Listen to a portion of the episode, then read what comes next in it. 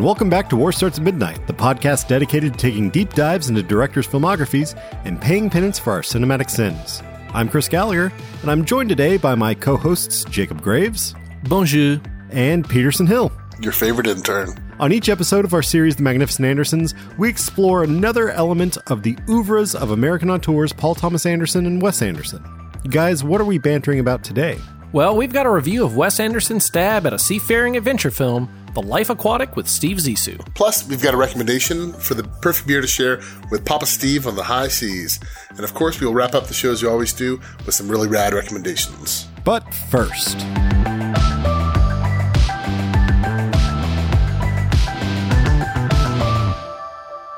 Hey guys. What's up?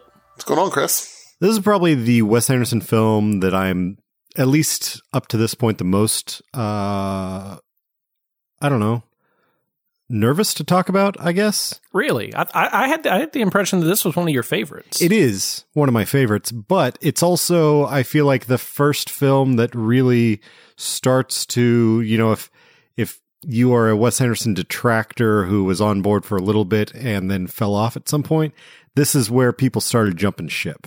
No pun intended there. Uh, oh. I don't know where it lands now. You know, we're 16 years out, so I don't know what people's feelings are, but that's that's kind of what I want to do up top, like we always do. I want to gauge sort of coming into this movie. Where were you guys? Were you feeling Life Aquatic? Were you not? What was your experience with it? This is actually the first um, Wes Anderson movie that I saw in the the right time period or when it came out. I didn't see it in theaters but I went to a friend's house and we went in the uh, the room above their garage where they had a, a projector, which was pretty early on to have a projector, so it's not like it was great or anything. But we uh, had a had a DVD of Life Aquatic that one of our friends brought over and was like, "You guys are gonna love this." And we sat in a mostly silent room because nobody found too much humor in it aside from me and the guy who brought the DVD. And at the end of it, I was like, "That's a weird movie, and I don't think I can recommend it to anybody because it's so weird." But I think I really enjoyed that. And then I didn't revisit it for probably about a decade. And when I watched it again, I was like, no, no, this is this is really great. And it hit all the the right buttons at the time, and I uh, fully uh, embraced this movie. Say, oh no, no, I, I, get it. This is really, really great.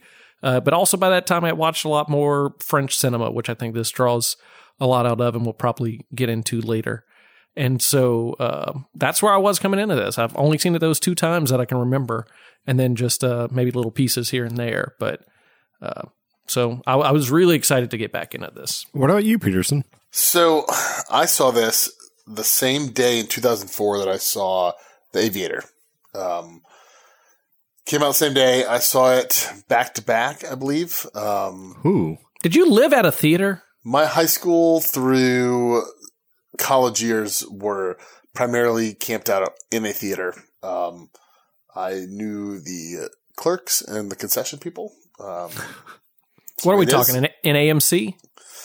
AMC in high school, and then a Cobb in college. Um, but so I saw the same day as Aviator, which I recommend the Aviator last podcast to kind of connect it there. But for me, uh, I saw it that day, and was a little bit ambivalent about it. I didn't quite understand my thoughts on it.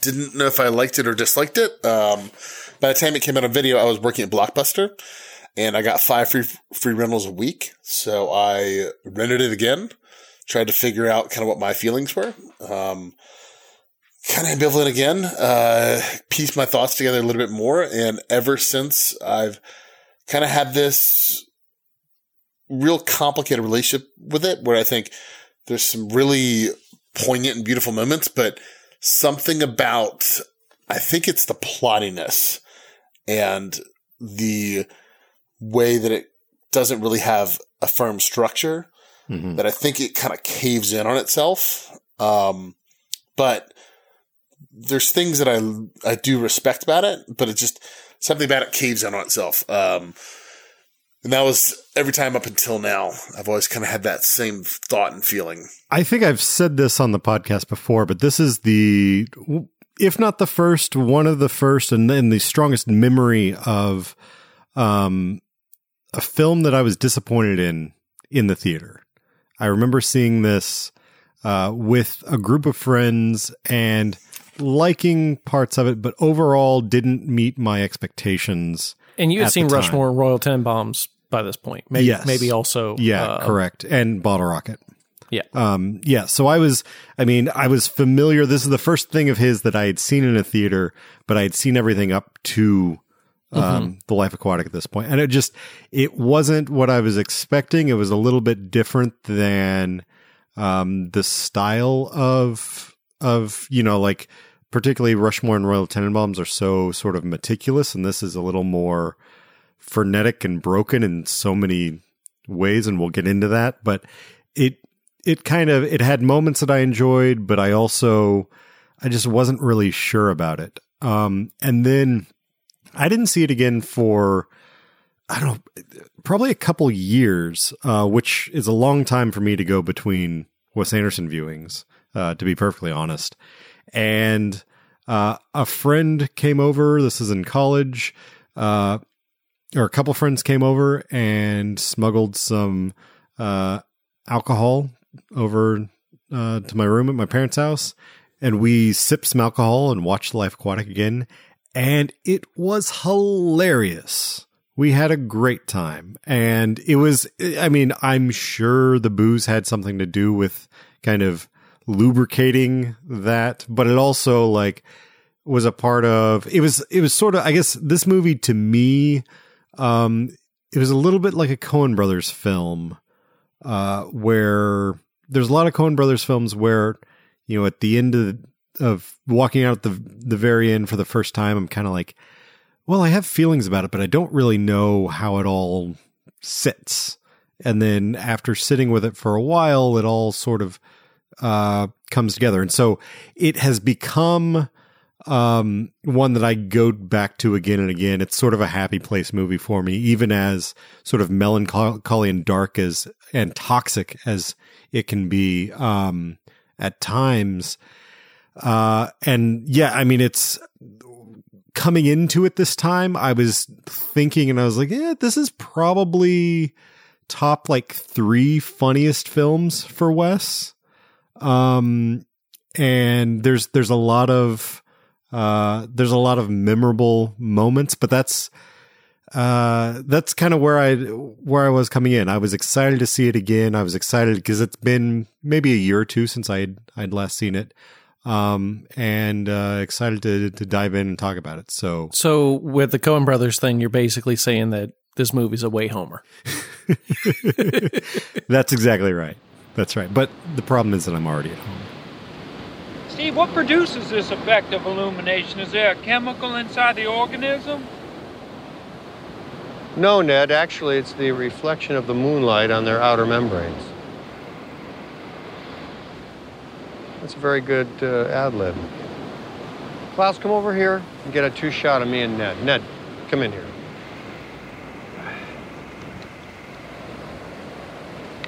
Would you like to join my crew?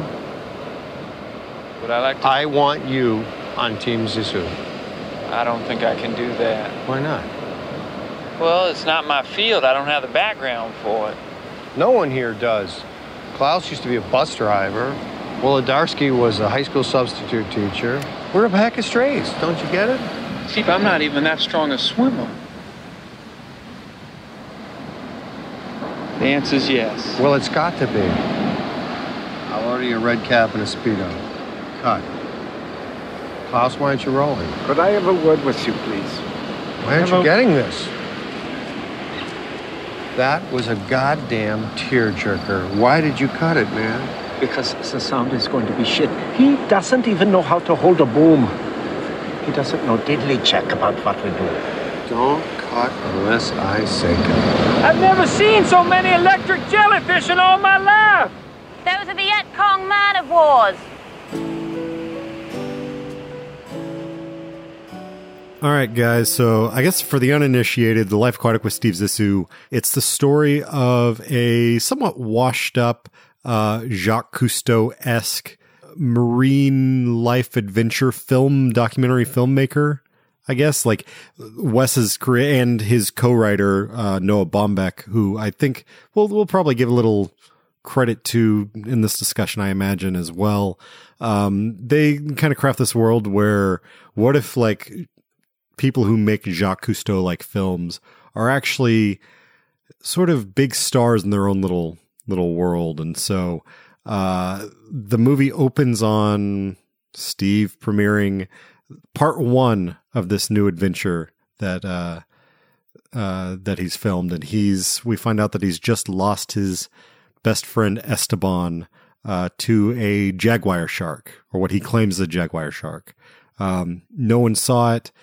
Steve is known to be a bit of a um, he, he he can inflate the truth. He can invent the truth uh, quite a bit. So uh, he sets off on basically to do part two and find, hunt down, and kill the shark for revenge.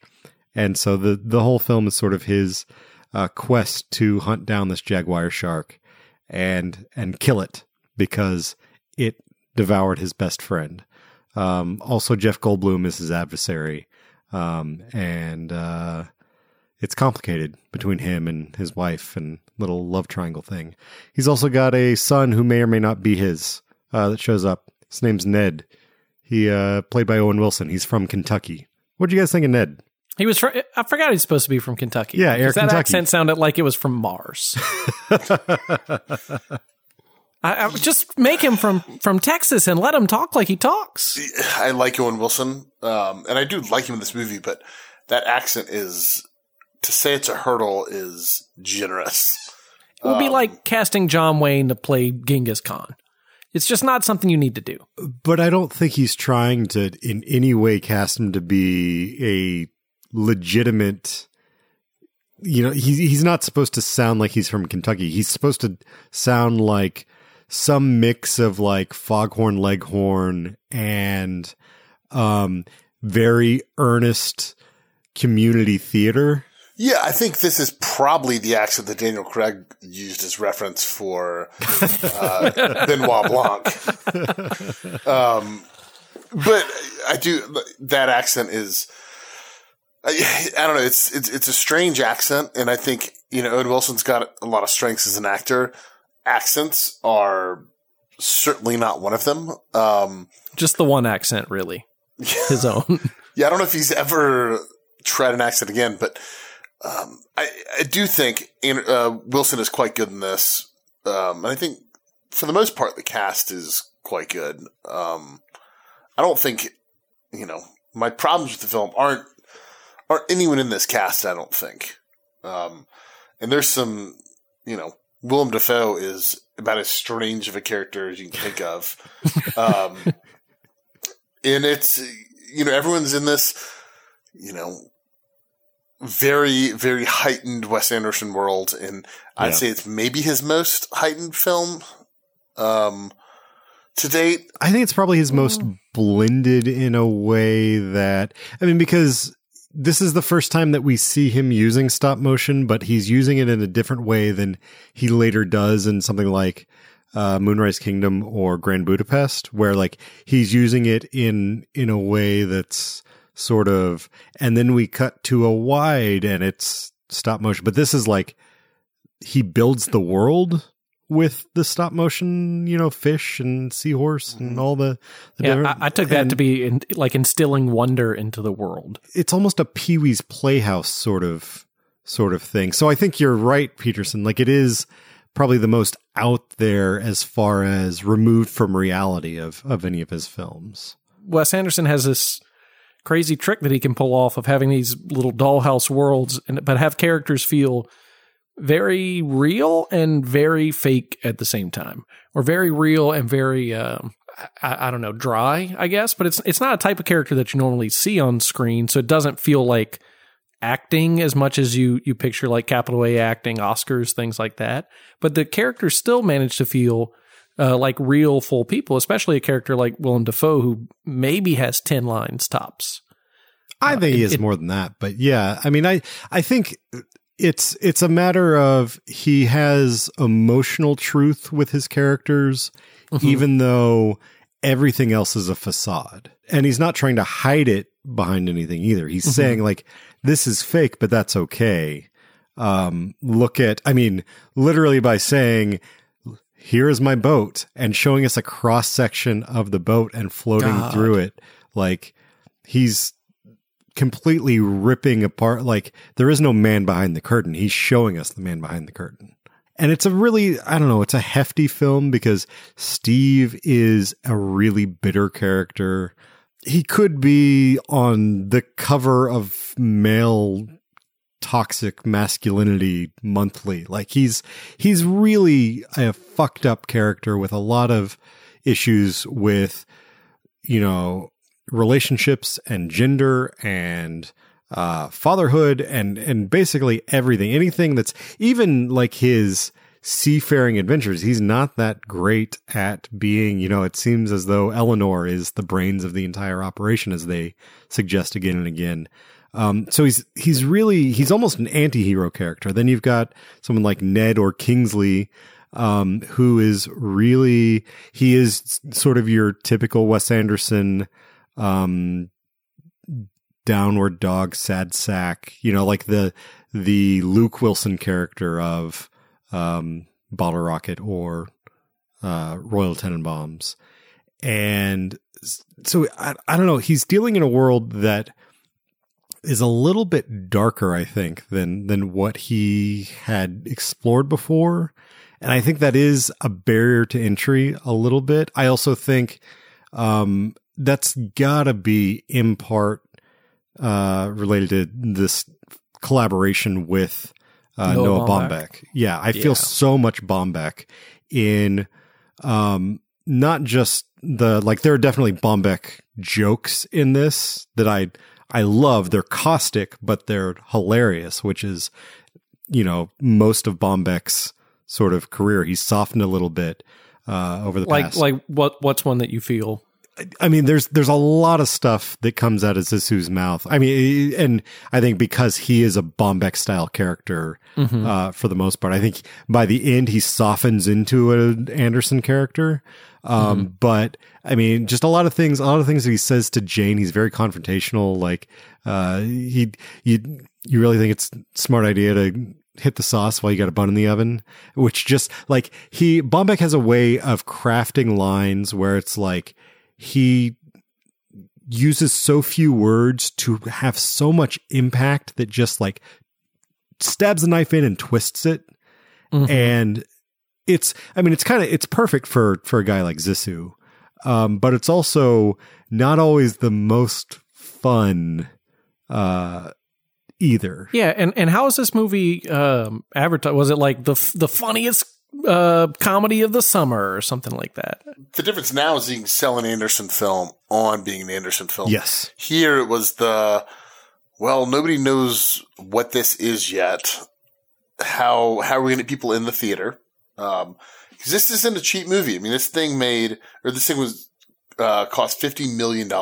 Yeah, his his most expensive movie to date, and still his most expensive movie, I believe. It didn't make it back. I mean, it only made No. $34 million worldwide. This thing lost a lot of money. Um, which, you know, not that Wes Anderson movies are ever going to be your most profitable, but, you know, I, I think some of the hurdles for this movie for me stem really from, and it's not the caustic nature of it, because I think there's some really, I think, beautifully written and beautifully played moments, you know, and everything kind of ship exterior, I think works really well. I think when they're inside the caverns of the ship, it feels a little, you know, you can feel them playing like make believe almost. Whereas mm-hmm. when they're outside of the ship or they're in these less stylized moments, that facade comes away a little bit. And I think, I think that is something that Anderson's playing with. In 12 years, he'll be 11 and a half. That was my favorite age. to me, that's such a great line. It's something, you know, I, you know, kind of contradict myself a little bit there, but I think that whole submarine sequence really works. Um, something about that keeps the reality for some reason. Whereas I think so much of it you get lost, and it does feel almost like you know Schenectady, uh, New York, and all these different things happening in all these rooms, and I don't know. It's and there's so much plot here. I mean, there's just so much happening, and I think you could lose 30 minutes of plot and change it for 30 minutes of character, and then you've got a better film. Honestly, I don't think there's a whole lot. I I I, I see what you're saying, and I'm not you know but i don't think there's a whole lot of plot. It's not it's not really convoluted plot though. It's pretty straightforward of just like adventure or road film sort of setup where it's like here's our mission and then run into all the you know things run afoul along the way. And and that's funny because I would have liked to have seen another 30 minutes of this. I'm on I'm on the other side because I felt like we did a lot of working and building to get to the ship and there were a lot of characters there and we fully fleshed out three, four, five of them maybe, but we didn't go as deep as I would have liked it. Uh, and I, I would have liked to see more, but part of that's because I bought into it and I enjoyed it and I liked what I saw, but I felt like we went, uh, from boat to, um, um, I guess pirates really quick. We went from like it just felt a little, and I'm not saying rush because that's not it, but but I enjoyed the adventure part of it, and I would have liked to have seen more of that road film type once they got on the water. Peterson, do you have issue with this film stylistically sort of jumps around a lot? Not just in like things that are, you know, he's shooting in these incredible locations and then jumping into um, obvious sets, you know, juxtaposed back and forth. Um, n- not so much that, but like there's there's a lot of jumping around in style of the the filmmaking between um, even like I mean a good example is when the pirates attack and the like pirates come in and the screen or the the image literally goes like a I don't know a, bleachy blue almost during Mhm. that whole action scene, and then on a cut, um, on a, a hard cut, it all suddenly goes back to a more Wes Anderson warm tone, which actually we haven't seen a whole lot of in the film up until this point. Um, before that, before the the pirate attack, a lot of the color has been more like this oversaturated, you know, between going for the 16 millimeter thing with the the um uh, sort of documentary footage or just stuff that's very clean and, and saturated and jumping around. I guess the the question that I'm trying to get to is is that a barrier for you in just I mean he's he's definitely saying okay we're going to stylize this to here in a very specific way but then we're going to in this section totally turn it around and do something completely different. And then in this section like he's really like diced it up to where there's not a continuity flow. Like there there's a violence in a way to the the way this entire film is constructed and the way from scene to scene things like if if you're not on board I could see it being whiplash. Is that what what you're reacting to? No, see, I think it it doesn't quite have the elegance of something like the Grand Budapest Hotel, which that movie jumps styles every couple of minutes. Um, and I think for me, you know, those things they add some texture to it, and add a little kind of I don't know spice to the film that wouldn't quite be there. And I don't know if it's a hindrance to me, but it's one of those things. It's either going to work for you or it's or it's not. I mean, it's yeah yeah you know, I, I don't hate it, but I just, I don't think it necessarily needs to be there. And I, you know, I usually love watching a director kind of flex those muscles. Um, and maybe because I, I do think this movie kind of leaves you adrift, uh, if you're not on its wavelength. And I think, you know, for me, it, it loses me relatively early, even though I come back, uh, to some scenes and I come back to some moments um, as a whole, I just I don't think it ever really congeals. I don't think it ever really comes together as a full film. Um, I think it's and maybe that is it's the first time uh, Noah Baumbach and uh, Wes Anderson work together, Mhm. and that could be it. Um, I mean, to me, it honestly, I think that is it's a feature, not a bug of this film. What I think that the tonal shifts of the of the scenes that it could be a scene that I think is working so well emotionally, and the next scene pulls me out emotionally in ways that Okay. I think whiplashes me in that way. You know, I think uh, a lot of the scenes with Ned and Jane, uh, basically Owen Wilson and um, Cate Blanchett, I think work really effectively, and I think most of the Bill Murray and Cate Blanchett uh, scenes work really effectively as well. But you know, then you add in Klaus, which is the Dafoe character. I think is doing what he's asked to do, and I think is doing it really well. But he's in a, a different movie. Um, same thing. Jeff Goldblum, who he you know he was born on a Wes Anderson set, um, so he's not kind of out of step with anybody. He's just I think he's in a different Wes Anderson movie. I just think this movie has competing ideas that don't ever pull it in, and I think part of that is in the characters. One of the reasons I would like to see 30 more minutes of this movie is something that I remembered this time I watched it that I hadn't remembered the last couple times, which is I do feel like some things are either missing that would adhere a lot of the movie together. Um, and it could be that whiplash that you're talking about, Chris, or the way that things jump around. But this movie never looks better to me than the day after I watch it. The day hmm. after I watch this movie. And from there, my mind sits on it and I glue everything back together and I say that was a damn good movie. But I don't start feeling real good momentum from it until two thirds of the way in. Like it's it's little Really? pieces. Yeah, yeah, it's little pieces that are that are that are stuck together. And I'm in, I'm enjoying it. I like it. I like what I'm seeing, but I don't feel um, the emotional connection that I probably should until I don't know eh, the mutiny, something along those lines. That's probably where it really picks up for me.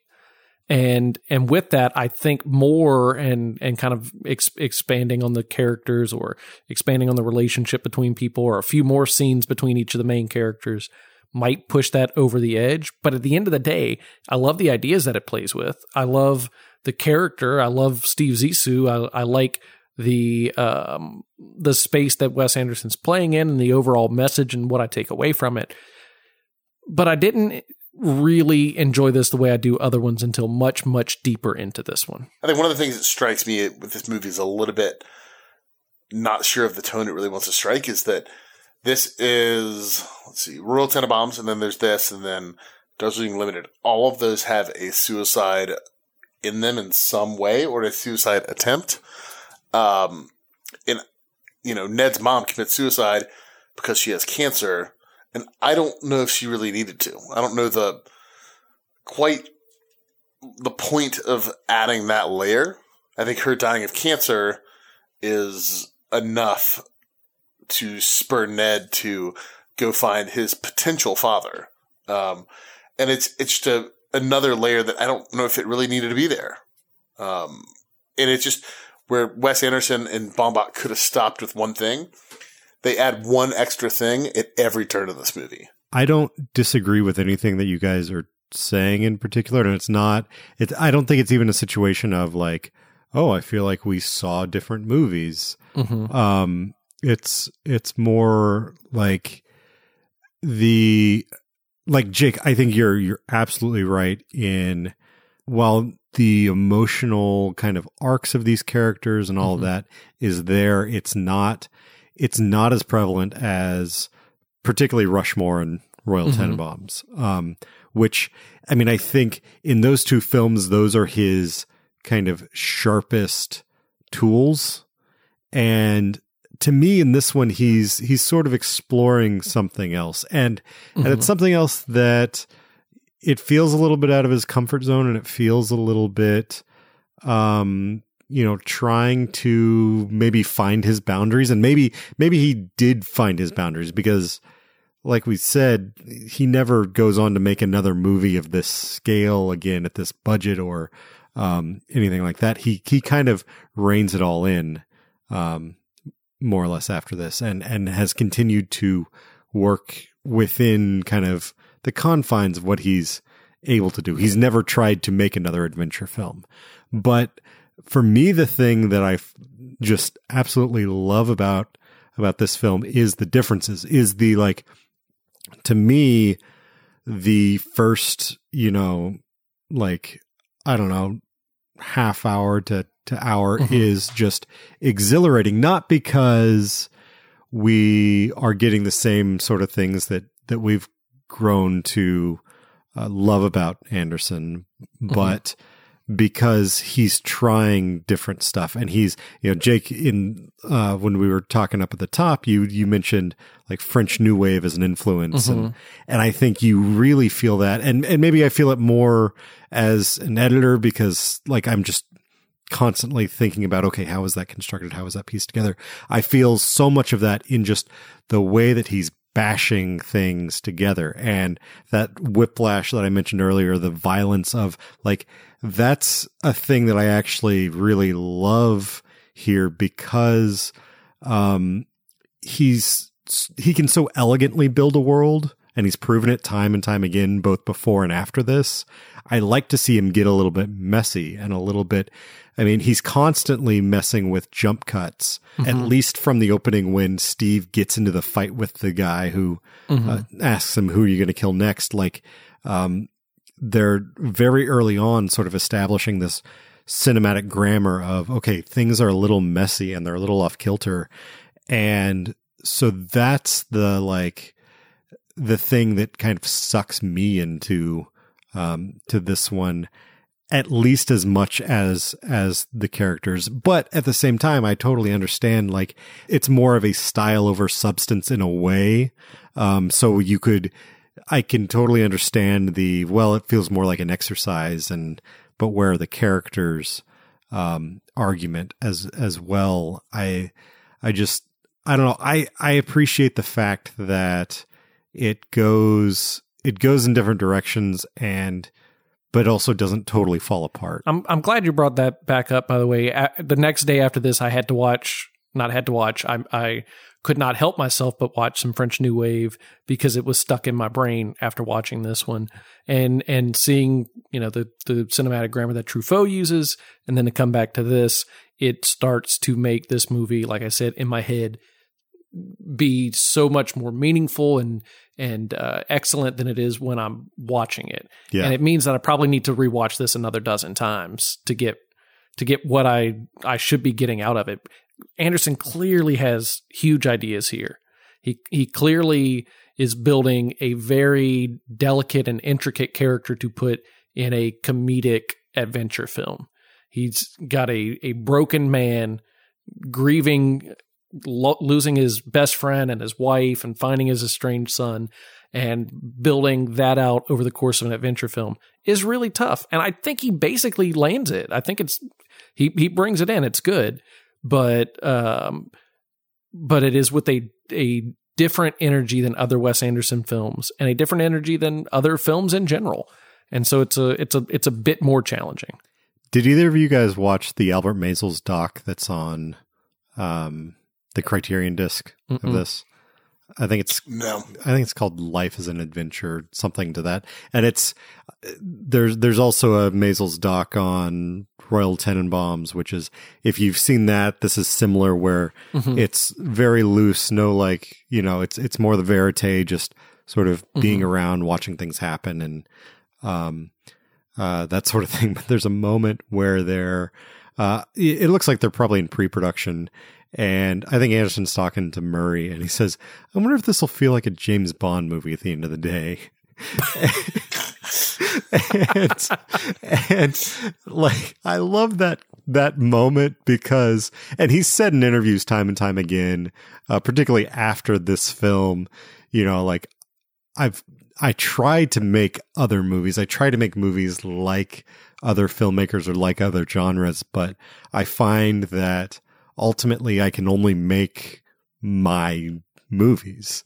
Um, and, and I think this is, that's another thing that I, I appreciate about this is it is a interesting, like, okay, if Wes Anderson did try to, I think Romancing the Stone is a, another film that he kind of compares, um, to as far as like action and comedy adventure thing.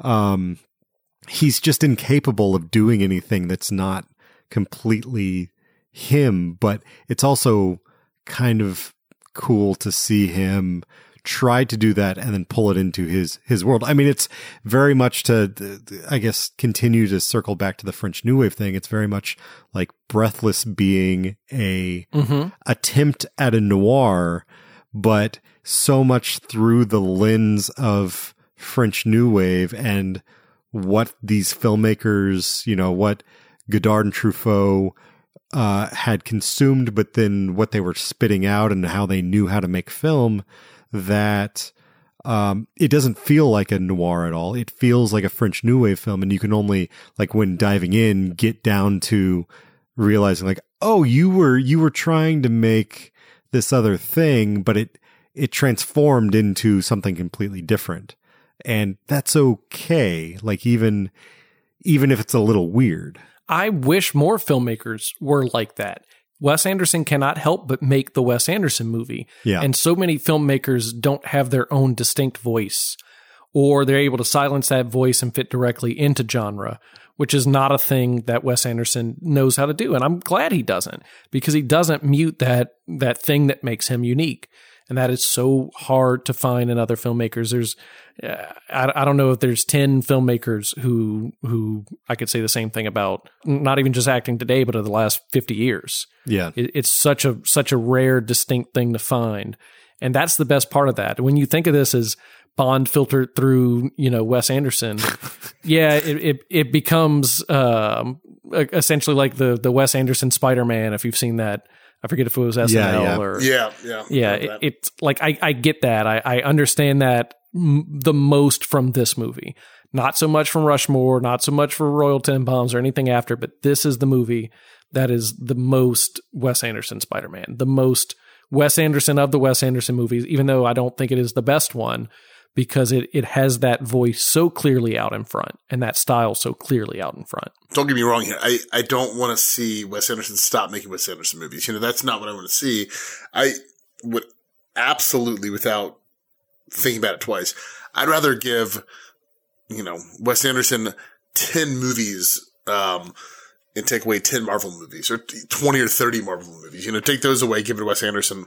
Shit, you take away one Marvel movie and you can make Well, yeah. a dozen Wes Anderson movies. Um, and and I like those Marvel movies just fine, but yeah, you know, there's no, there's real, really no life to them. Um, Yeah. even the ones I think are really good, you know, there's definitely a samey, samey quality to them. And yes, there's a samey quality to the style of Wes Anderson films, but they all do have their own beating hearts to them.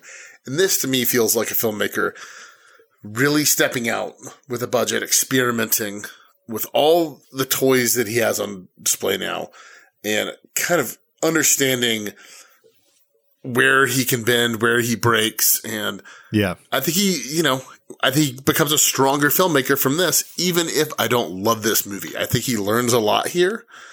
And I think the moments here that really work, uh, really work. And, you know, there's moments that I think are just, they're miscalculated, uh, for, to meet, uh, kind of a, a true emotional core that you want to see in this movie. You know, and I, I get the comparisons to people like Truffaut and, you know, Truffaut making a noir is only Truffaut knew how to. Um, but I do think, you know, this is an adventure film that has almost no adventure and the adventure plot seems tacked onto it But by by complete happenstance. Like, you know, you take the pirate element out of this movie, and I, I, I don't think you lose anything. And I don't think you lose anything. I, I'd rather sit on that ship and watch them just hang out and talk for 30 minutes rather than go to, you know, whatever island it was. the Ping Islands. The Ping Islands, yeah. Um, and I'd much rather see them sit on the ship and talk and kind of joke around and You just want a Wes Anderson, Robert Altman boat movie. kind of. I mean, because to me, the best parts of this movie are when they are all hanging out, talking. Um, you know, the cuddle time and the pillow talk between Owen Wilson and Cate Blanchett, the um, rivalry between Owen Wilson and uh, Bill Murray, the banter between Bill Murray and Cate Blanchett, like those scenes are like so well written and performed, and then you sacrifice so much of it for. Oh, now we're going to raid Jeff Goldblum's ship. Now we're going to raid the Ping Islands.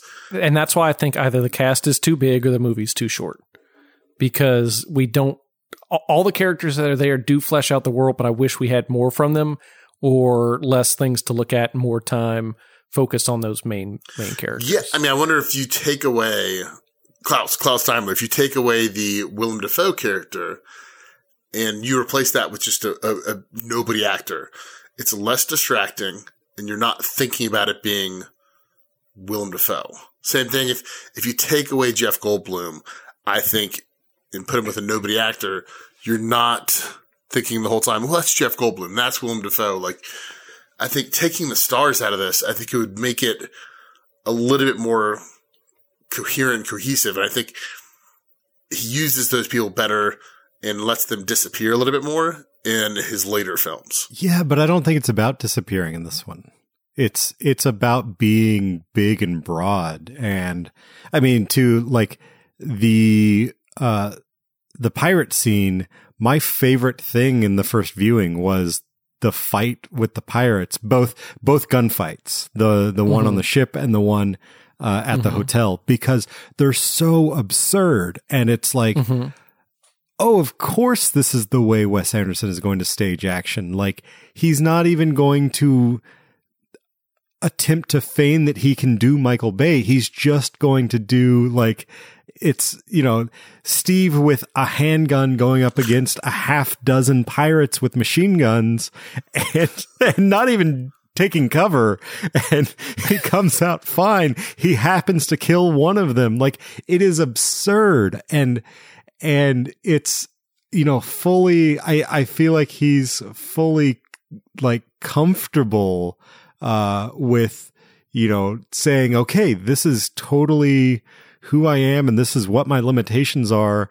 And I'm going to use those as uh as rules and as you know lean into them rather than shy away from them. And and like I get like I totally get what you're saying. Like it's just you know a it's a Goldilocks thing of I kind of think this is just about right for for him pushing his boundaries uh and it I think he lets the tea steep too long here. yeah yeah Look, look, I, I, I, I agree with you, especially when I think about the chaotic energy when they raid the Hennessey Sea Lab. yeah Of like, like I love that. That's great. It's it's very, very much Wes Anderson.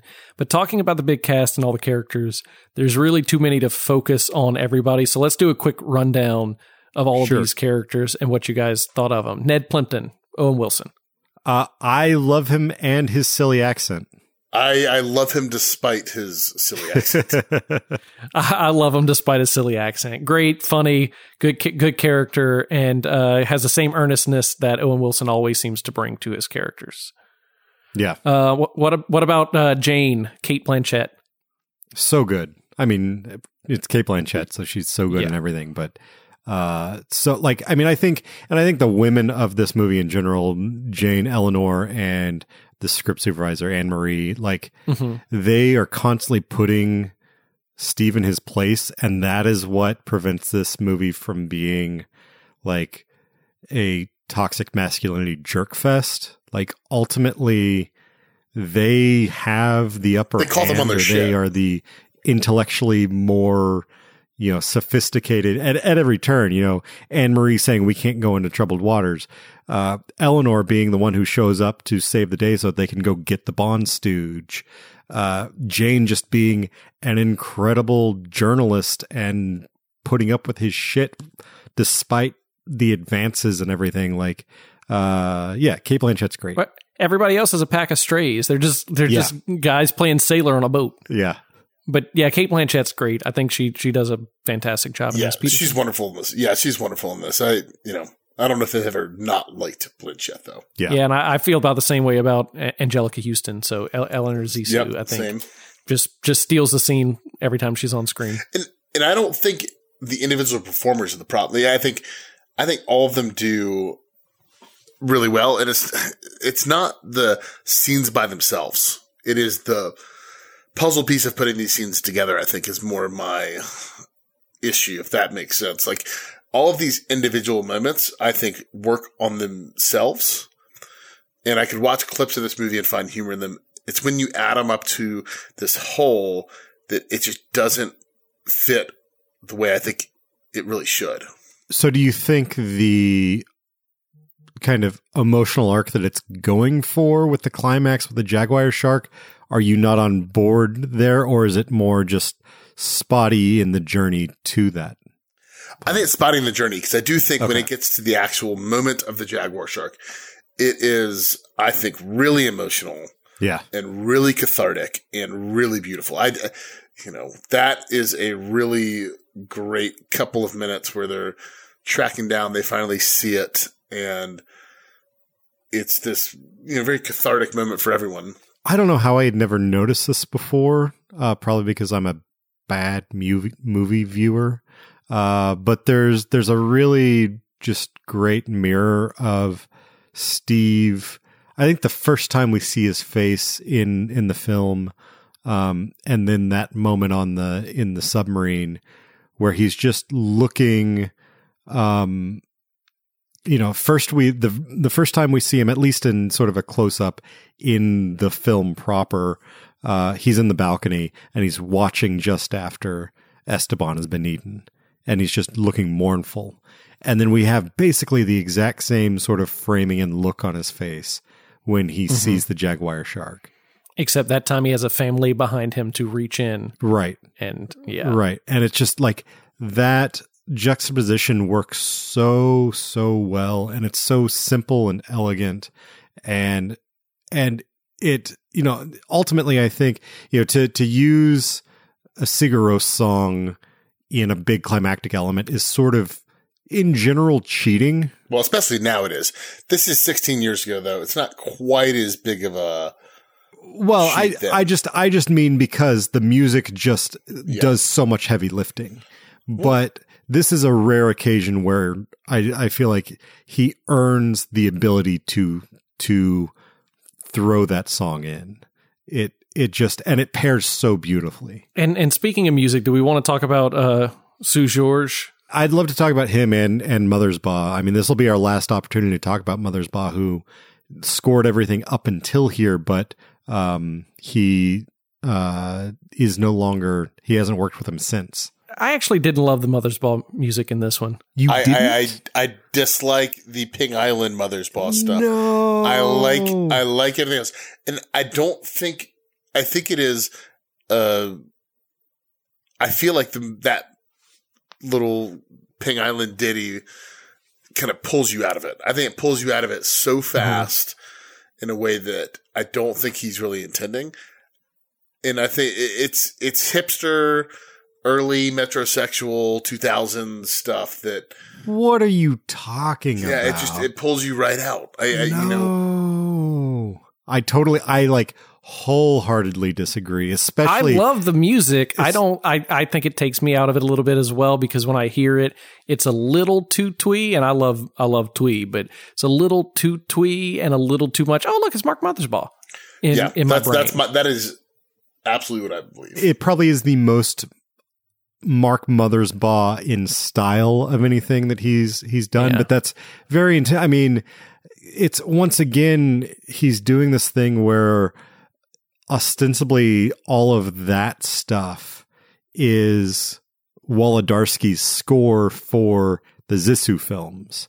And so like the Ping Island theme, you hear early on as sort of like this just when, they're, um, when they're about to go do like a dive or something, right? yeah he, he plays it at some point. So you just you just hear a little riff of it as as a you know crappy keyboard synth thing. And then whenever we actually get it on uh when they they come onto the island it's actually like a full orchestra playing it. Um and so it's this and you guys know how much I love sort of mixing diegetic and non-diegetic. It it feels like this way of blending in the two parts, like our viewer world with their inner world in a way. Um, I I really like this. I mean the the fact that you point out the Ping Island score in particular, Peterson, like that's been that's been my ringtone for probably at least a, the past decade. Um, I love Well, I love and that I, I like it as a ringtone, and I like it as like I, I like I enjoy listening to that like on its own. But yeah.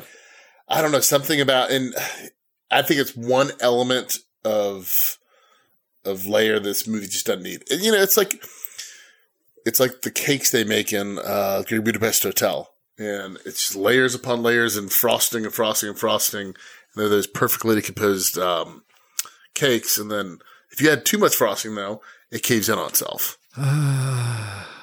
Agree to disagree, I suppose. I But I bet we all agree on Seu Jorge.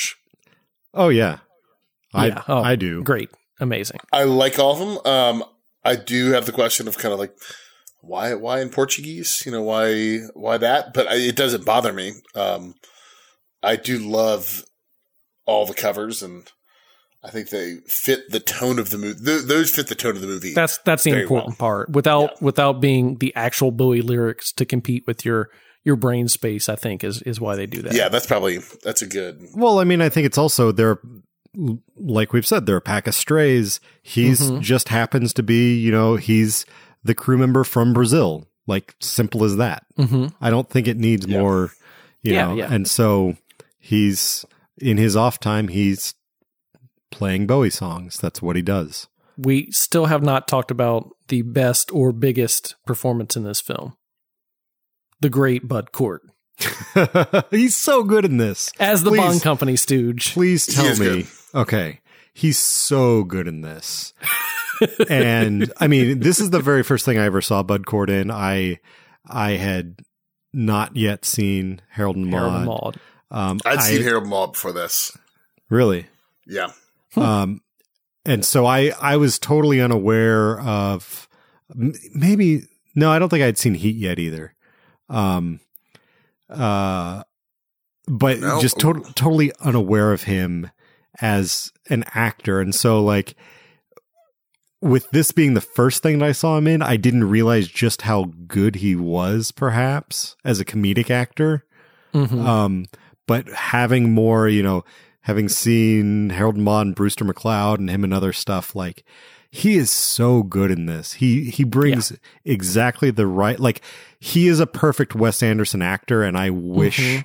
he would be in more of his stuff because he just fits in. He slots in so well. Yeah, I wish he would have been uh, like the assistant in Darjeeling Limited um, with the alopecia. Yeah. Uh, Yeah. I, I think I think he would have been a great fit for those. I don't know why he hasn't worked with them again, but I, I would love to see him in a in a major role or a bigger role. you know, to me, the the Bob Balaban character in Moonrise Kingdom, that that's your Bud Cort. But Mhm. I think you know Balaban's just fits that tone a little bit more. Mhm. Um, yeah, and he's perfect for that. Yeah, yeah. Oh yeah, and I think Bud Cort's really good in this. Um, you know, and he has what like three, four scenes. He didn't have a lot of scenes. I mean, he's No, but he's great every time he shows up. yeah. Um, but we haven't talked really about Mr. Murray. Which is i mean this is his starring you know everyone thinks of him and wes anderson you know they go together but this is this is the only film that he stars in as the the main character uh i think he's really good i think he brings a lot of range to to this character and kind of i think he also brings a lot of vulnerability Yeah, I so I, I I love him in this. I think he's quite good. Um, this is a really strong couple of years for Bill Murray. Uh, the year before this, he was in Lost in Translation. Um, obviously in 2004, he is in this. 2005, he's in Broken Flowers. Like he's, this is a very strong couple of years for him. Um, I do think it's, it's great to see him in this, uh, mode. Um, don't forget, uh, Gar- Garfield was in 2004 as well. Um, but this is, I, I think he's, this is what he can do so well. And I think he can bring gravitas to these small little moments without even really trying. He, he doesn't play his hand as an actor ever in this. Yeah. And I think it's, it's really impressive how he can kind of dismantle this dialogue and get exactly to the heart of it without showing you. I'll tell you the what I think is just the genius of Bill Murray in, in one line is when um, I forget who walks back up uh, uh, his his manager, whoever it was, right after uh, Steve Zissou meets Ned for the first time, and and Steve goes smoke a joint on the front of the boat and comes back. He's like, "That's Ned. He's probably my son." Like like I love that line. It's great. It's funny, uh, but it's almost played as a joke with Bill Murray, but delivered really well. And then by the end of the movie, you see that he pretty much knew about him the whole time. So it wasn't as much just a, a joke or a throwaway. It was more of character development as well. And it's all of those wrapped into one.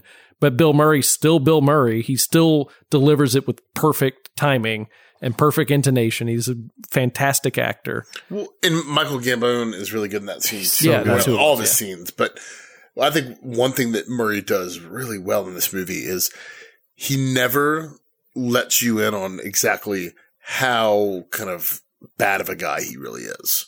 Mhm. And he slowly just starts to add layer upon layer. I mean, you can see he is depressed and in a massive funk and obviously his film career is over if he ever really had like an actual serious one. Um, at some point it seemed like he did. And then obviously he's now a kind of a washed up director who can't really get what he wants out of, um, the movies anymore. And I think his fame kind of has gone to him. And I think Murray is so good at portraying that. And it's just this deep, deep sadness to him. Oh, shit. Swamp leeches, everybody. Check for swamp leeches and pull them off.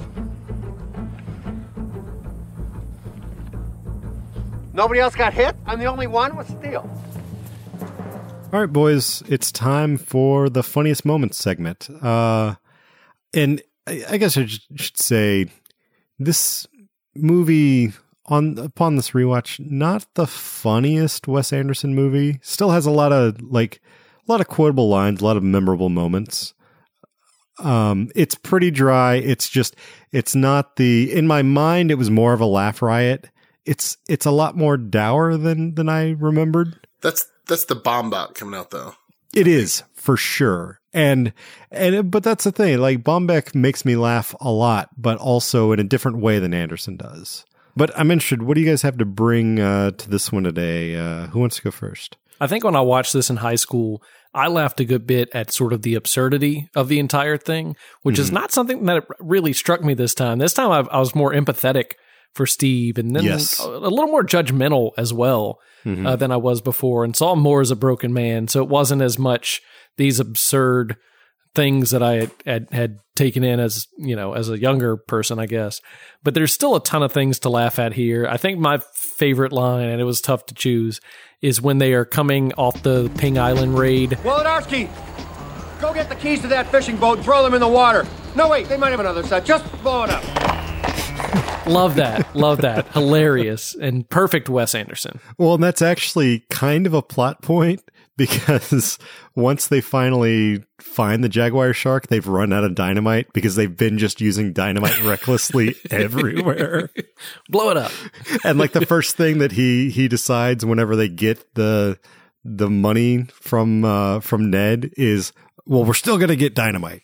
That's like that's one of the stipulated like Steve will not budge on getting dynamite. I also love the sight gag because there's a few good sight gags here, but no, none of them are better than the safe opening up and Ned sticking his head Yeah. in the back of the safe. Yeah, and a perfectly framed Wes Anderson moment. hmm Uh, so for me, I think it's the initial pirate raid, and it's one of these weirdly absurd lines where Bill Murray says, "Don't point that gun at him. He's an unpaid intern," and it's absolutely ridiculous. It is such a crazy line, uh, but it's also a thousand percent what Steve Zissou would say in that moment Mm-hmm. because he's he's worried about well sh- if he gets shot that's probably going to be me getting hit with insurance and i'm going to go under the boat's going to be Well, gone and, and also it's a line that it comes from Steve's worldview and not like a pirate's worldview. Like a pirate cares about an unpaid intern. Yeah. It, it's a self-centered line, just Yeah. not even thinking about what someone else would experience the world as.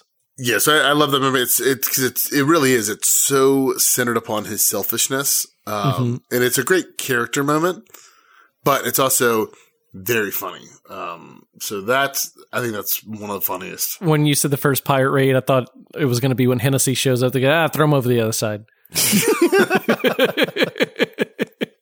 that is really good. Um, or right after the pirate raid when he says, you know, essentially, if you're not against me, don't cross this line. Yeah. Let's do it again. Do you all not like me anymore? I mean, what am I supposed to do? I don't know. Look, if you're not against me, don't cross this line. If yes, do. I love you all.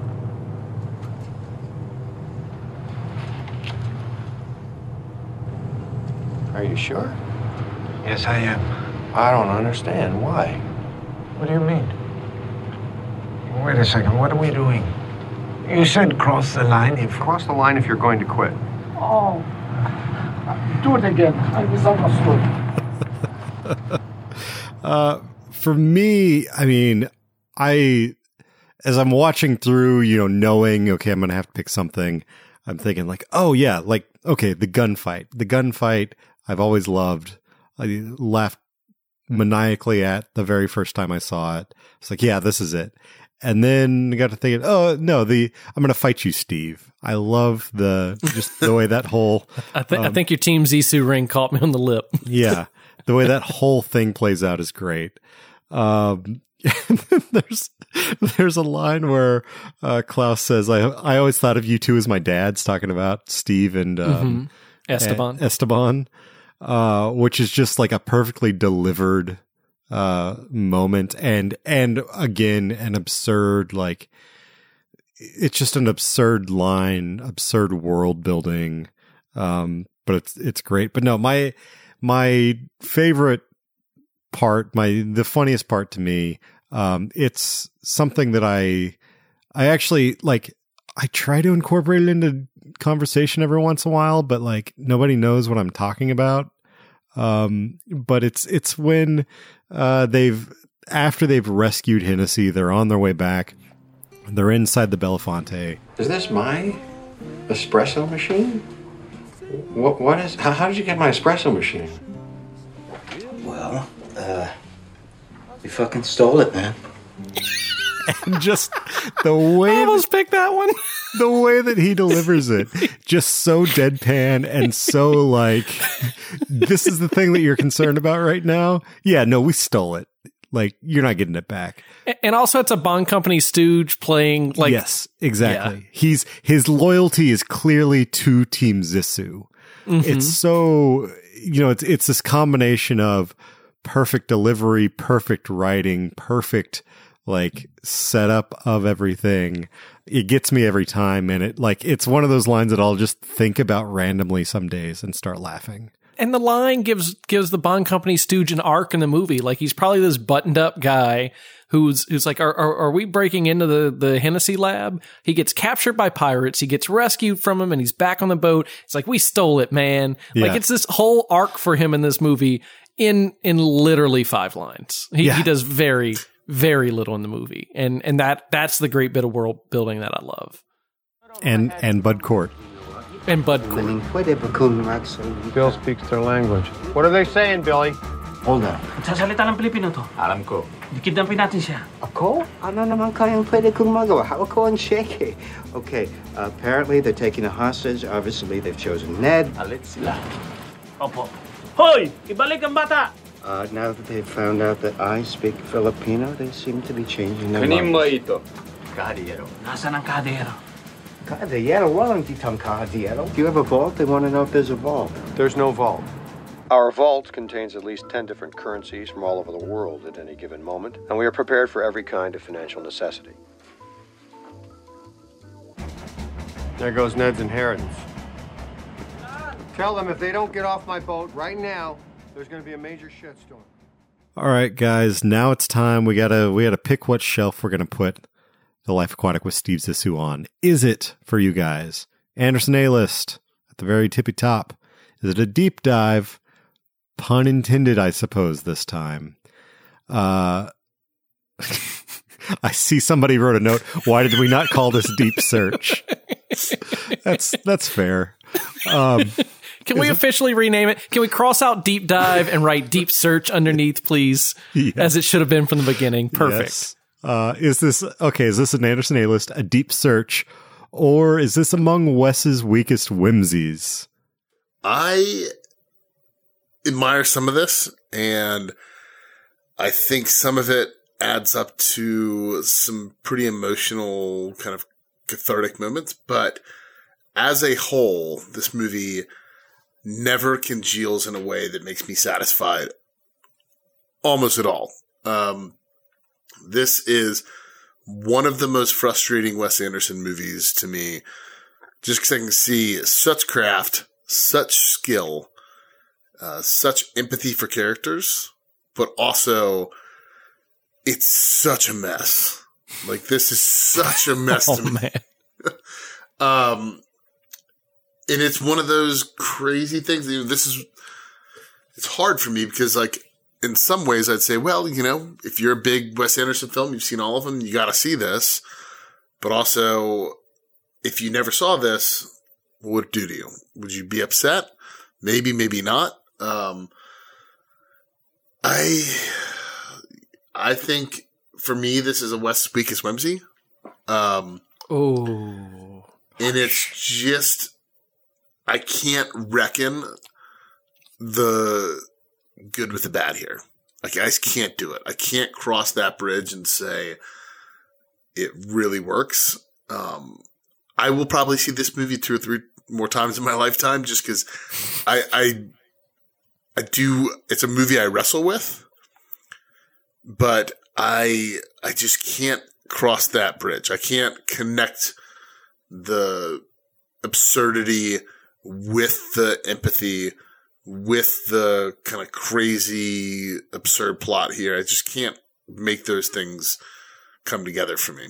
Um, so Wes is weakest whimsy. Sorry, Wes. For for the record, we're four Wes movies in, and half of them are in Wes's, Wes's weakest whimsies for you. yeah, I mean, this one's kind of a talk downer.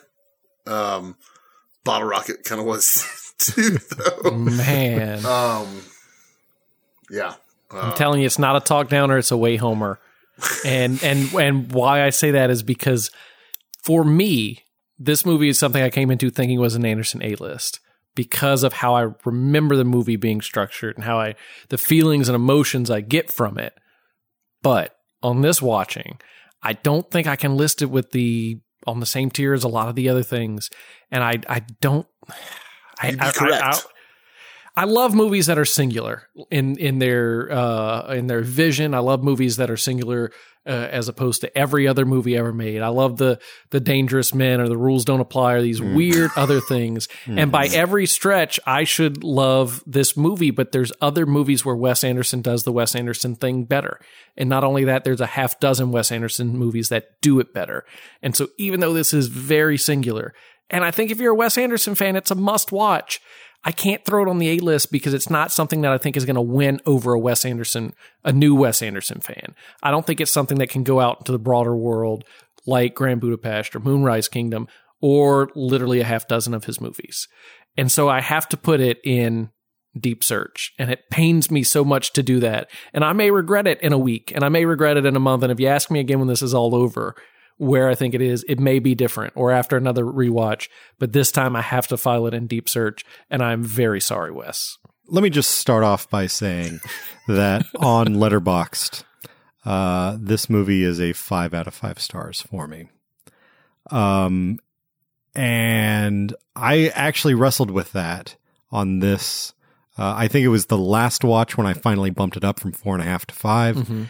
and The then last one prior to this? prior to this, and then this one, um, especially because you know getting a little more critical and knowing that I have to actually publicly Mhm. talk about it, thinking like, oh well, does it belong there? Does it not? Um, I think. I mean, I think it's sort of a a perfect film in what Wes set out to make, hmm filtered Agreed. through, That filtered may be true. Filtered Agreed. through the Wes Anderson, you know, machine. Um, and so, and, and that's how I ultimately came to it's a five out of five star film. Like it is, he it achieved tried, its intention. yeah, it achieved its intention totally, which is right in line with a rules don't apply or a dangerous men, I think. Yeah, agreed. 100% agreed. Uh, but at the same time, this is second to last, I think. Mhm. Second or third to last on my ranking of Wes Anderson films. Um, just because this is kind of like with Pete Peterson with Punch Drunk Love. There's just so many strong contenders above it. And ultimately, if I'm recommending a Wes Anderson film to someone, it's not going to be at the top of that list. So, Jake, I'm right with you in putting this in a deep search, not because I personally have any trouble with it, but because I think um, it is more of a like, oh, okay, you've seen, you think you you've seen all that Wes Anderson has to offer. You think you understand how he works. This is sort of a deeper cut of, but have you seen him attempt to do something out of his comfort zone and then turn it back in on itself and become a Wes Anderson movie again? Um, so I, th- I think it's perfectly fitting in Deep Search, not as a pejorative place to put it, but uh, it's you know unique and kind of messy, and there's nothing wrong with that. But it's also um, if you're just looking for the distilled version of what he's capable of, um, there are other films that are better at displaying that uh, for you. So I, I'm disappointed in the both of us, Chris. me too. Here's a quote. Wait up. Who from? Zissou has an almost magical connection to the life of the sea. He speaks its language fluently. I've never met a boy like that in all my life. Lord Mandrake. You should have opened with that one. Uh, He was your mentor. Hey, intern, give me a Campari, will you? On the rocks? So, Chris, in our shame of putting these deep dives in Wes's biggest whimsy, what are we going to be guzzling back with this aquatic adventure? the beer that I'm pairing with Life Aquatic this time, I don't have a great, you know, awesome connection like I I try to form sometimes. I just went shot from the hip, uh kind of from the gut what felt right and which I think is kind of what Steve would have done.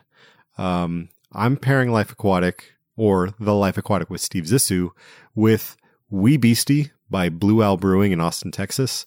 This is a sour wee heavy, um, which is also known as a Scotch ale, but uh, kind of an odd, a very um, odd style to get a sour in. I've certainly never had another sour Scotch ale.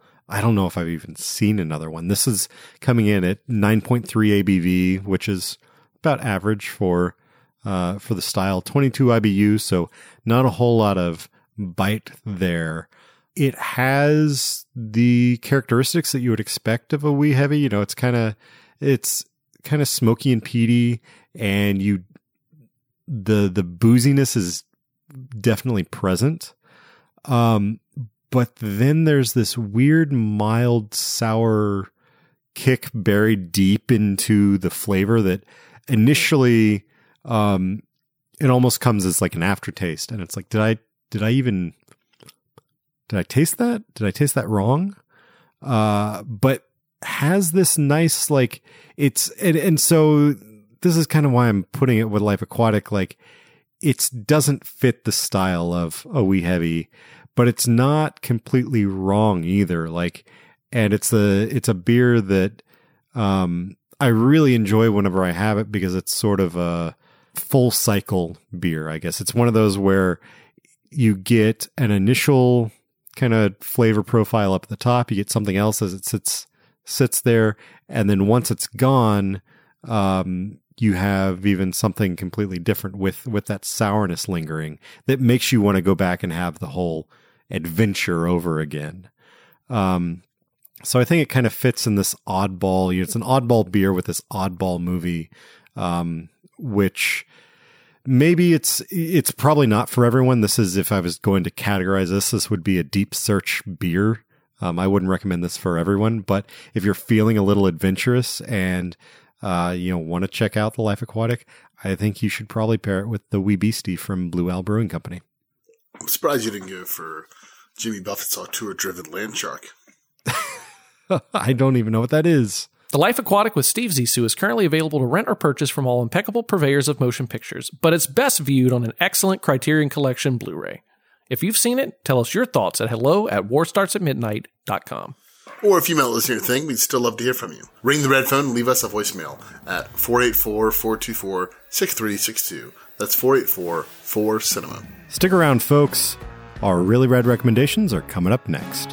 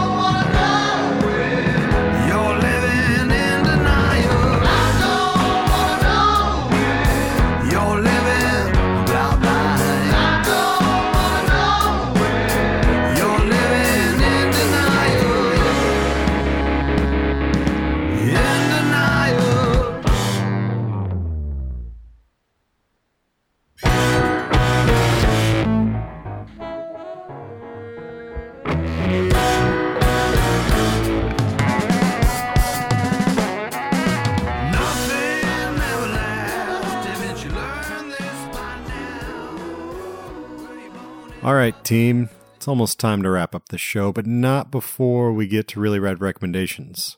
So, uh, Peterson, what do you have to recommend this time? Being stuck in quarantine means I could actually finish a television show, which is quite nice.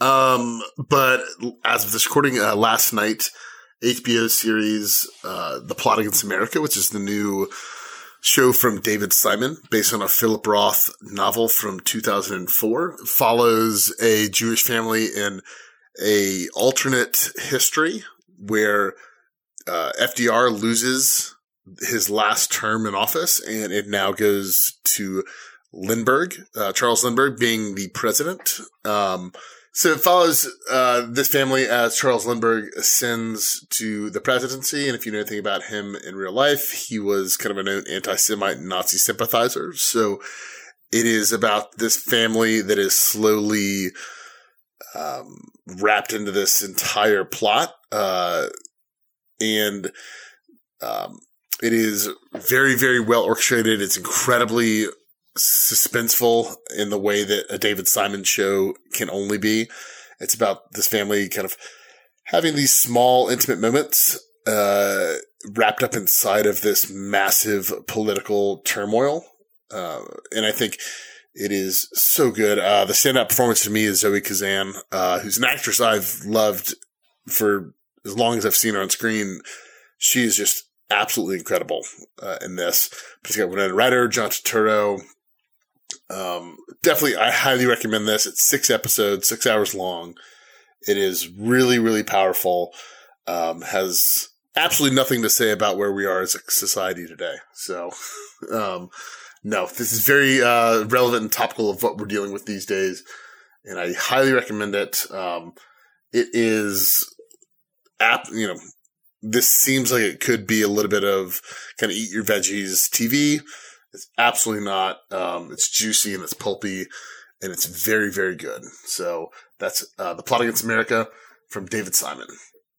God, I still need to finish finish up the Deuce, but I do. I I the fact that Zoe Kazan has a, a larger role than she did in the Deuce uh, really makes me want to just dive in. She's this is the most we've ever seen her on any kind of screen, which is great. I, you know, I mean, she's usually not ever the star or yeah. even the second star. She's always three or four down. Um, so it's really great to see her get a really, which is this is a meaty, meaty role.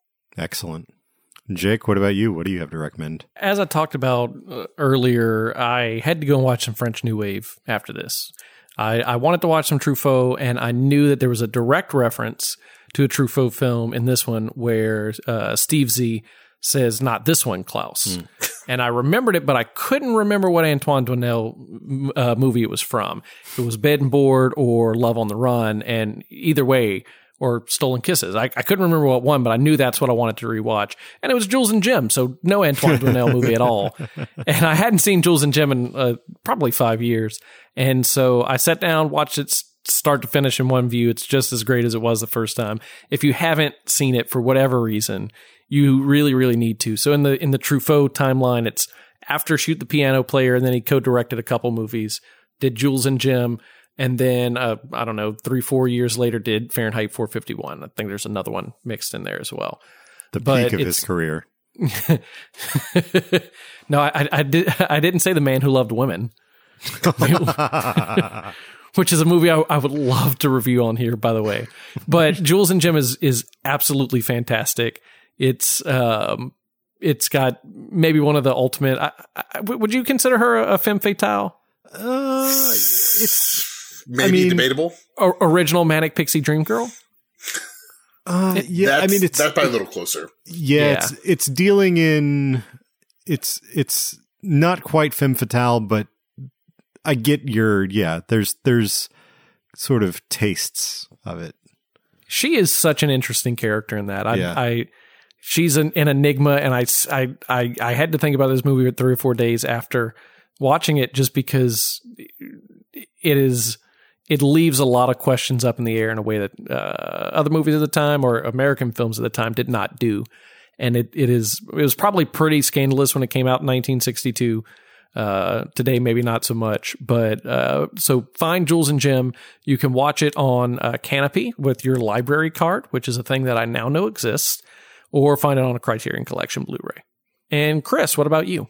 Uh, my recommendation this time, I don't, I don't think there's really any connection. I guess there's one connection, and that's that it comes from a, another Texas filmmaker. Uh, but it's one that I just like a week ago didn't even know this movie existed, and then happened down this weird rabbit hole of uh, looking into stuff about old hobo culture and ended up watching this movie called Who is Bozo Texino, directed by uh, Bill Daniel, who is mostly like a visual artist. Um, I think this is the only film that he is uh, directed. He may he's done installations and other things, but um, he's also a, a photographer. He kind of in the uh, 70s and 80s documented a lot of uh, bands in the punk scene, uh, photographed Minor Threat a lot. Um, and his brother Lee Daniel is actually uh, has shot a bunch of stuff for Linklater, especially early Linklater. Uh, shot Slacker, Dazed and Confused, uh, the first two before movies. He shot Boyhood. Um, so there's there's a bit of a once again the the the Texas connection there, and Linklater I think is you know some sort of executive producer or something on on this. But this is a short. I mean, it's only like I think it's just under an hour uh, documentary.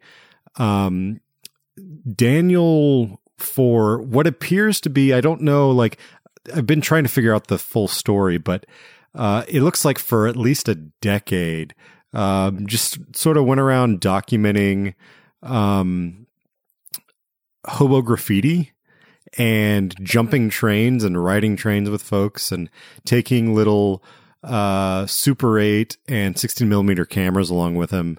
And his brother uh, Lee would would shoot stuff as well at uh, at times, but uh, going around doing this little it's it's kind of you know it's not your straightforward documentary. It's more like a tone poem sort of thing of just sort of life on the rails as a as a hobo and then talking to all these people around um that that he runs into and getting little stories. So um almost honestly almost kind of feels at times like uh something like slacker from linklater uh just in you know it's jumping from here to there but the title who is bozo texino um, if you wanted to derive a narrative from it, that's the closest thing you get. Bozo Texino is an extremely prolific. He tagged a lot of trains and had a very uh, kind of iconic tag with this guy with a big cowboy hat made out of an infinity and um, everyone that he runs into seems to have a different story about who Bozo Texino is or was. And they all like, it's all the sort of thing where it's like, oh yeah, I know him, or I've got a friend who knew him, or my, you know, second cousin twice removed knows that he's, and so. So the Robert Johnson of hobo graffiti. kind of, kind of. But uh, it honestly gets you intrigued into this mystery of like who is okay, who is Bozo Texino, and I won't give anything away, but uh, there are answers, and um, it's pretty interesting, and it's a fun little ride, and it's only like I said, it's only an hour, uh, worth a watch. You, I ended up watching um, some more graffiti documentaries after that, and then uh, another like weird little fun little thing that he uh, shot with another director about uh, the band Negativland um, that came out in the mid 90s, which is actually kind of a prolific. Uh, that documentary was interesting as well, um, just in like kind of by the end they're predicting meme culture more or less. Um, but this, who is Bozo Texino? It's available on Canopy. Um, check it out. I really enjoyed it. Uh, I think you will too. Chris, you've definitely convinced me. I'm going to spend the rest of quarantine watching the Before trilogy. Is that what you were trying to get across to me? Yep. Because that was the reminder. It was like, oh man, I'm so behind on Linklater. He didn't And shoot. I He love didn't shoot Linklater. Midnight though. He didn't shoot Midnight. That's correct. No, he shot the first two, and you know, only two of the greatest films ever made. Linklater's going on on my list of people with a singular vision like Wes Anderson. He, to me, I I guess he has a little more range, but he really only knows how to make Linklater movies in the best way. Yeah. Maybe it's a Texas thing. And that's a wrap for another episode of War Starts at Midnight. Join us next time for a brand new episode of The Magnificent Andersons, our ongoing exploration of the works of two American auteurs, Paul Thomas Anderson and Wes Anderson. Next time, we're discussing Paul Thomas Anderson's masterpiece, There Will Be Blood.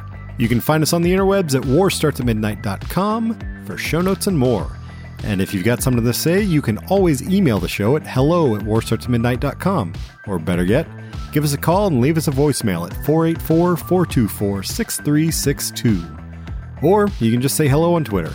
You can find me at WSAMPod. I'm at JakeRG23 on Twitter and at award winning filmmaker on MySpace.com. and I'm at Peterson W. Hill. If you enjoy War Starts at Midnight, please remember to subscribe and review us on Apple Podcasts, wherever you listen to fine audio programming. It'll help us grow the Midnight Warrior clan, and it'll make you feel awesome. The War Starts at Midnight theme song was produced by Justin Streck at Lava Sound Studios.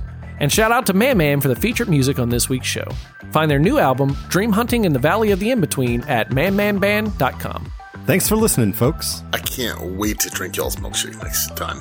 I've never seen a Bond Company stooge stick his neck out like that.